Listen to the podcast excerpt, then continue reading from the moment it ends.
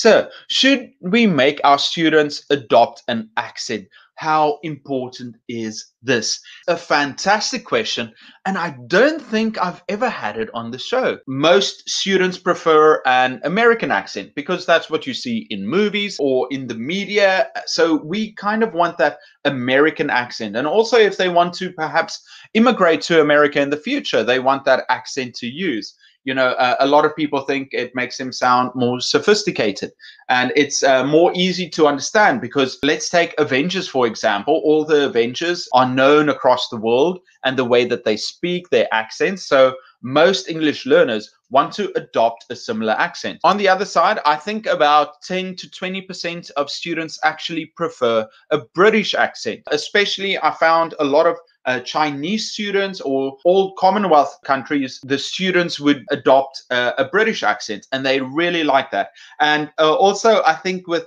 other shows like Sherlock, Sherlock has a beautiful accent with received pronunciation, you know, the Queen's English. So many students want that.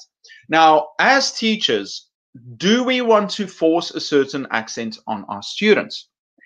Uh, no, you, you don't want to do that your goal is for students to have a good sounding accent to be clear and understood. I've seen some English channels talk about that, you know, if you have a bad accent, you might not be able to get a job or you might not be well understood. I think when it comes to accents, as long as you speak clearly, you will be understood no matter what your accent is. I think accent brings color to a language right? If I speak to someone from India or someone from England or someone from France, I love hearing Ukrainians and Russians speak English. It sounds so sweet to me. And it would make me so sad if everybody had the same accent. So I would say no, you don't want to teach them a certain accent unless the student specifically asked for it. What you can do is uh, you should focus on the pronunciation being clear. Now, a, a, lot of people have commented about my accent, for example. Um, Eric, you've got a nice accent. Where are you from? My accent, I used to speak with a British accent, a, a really lovely British accent.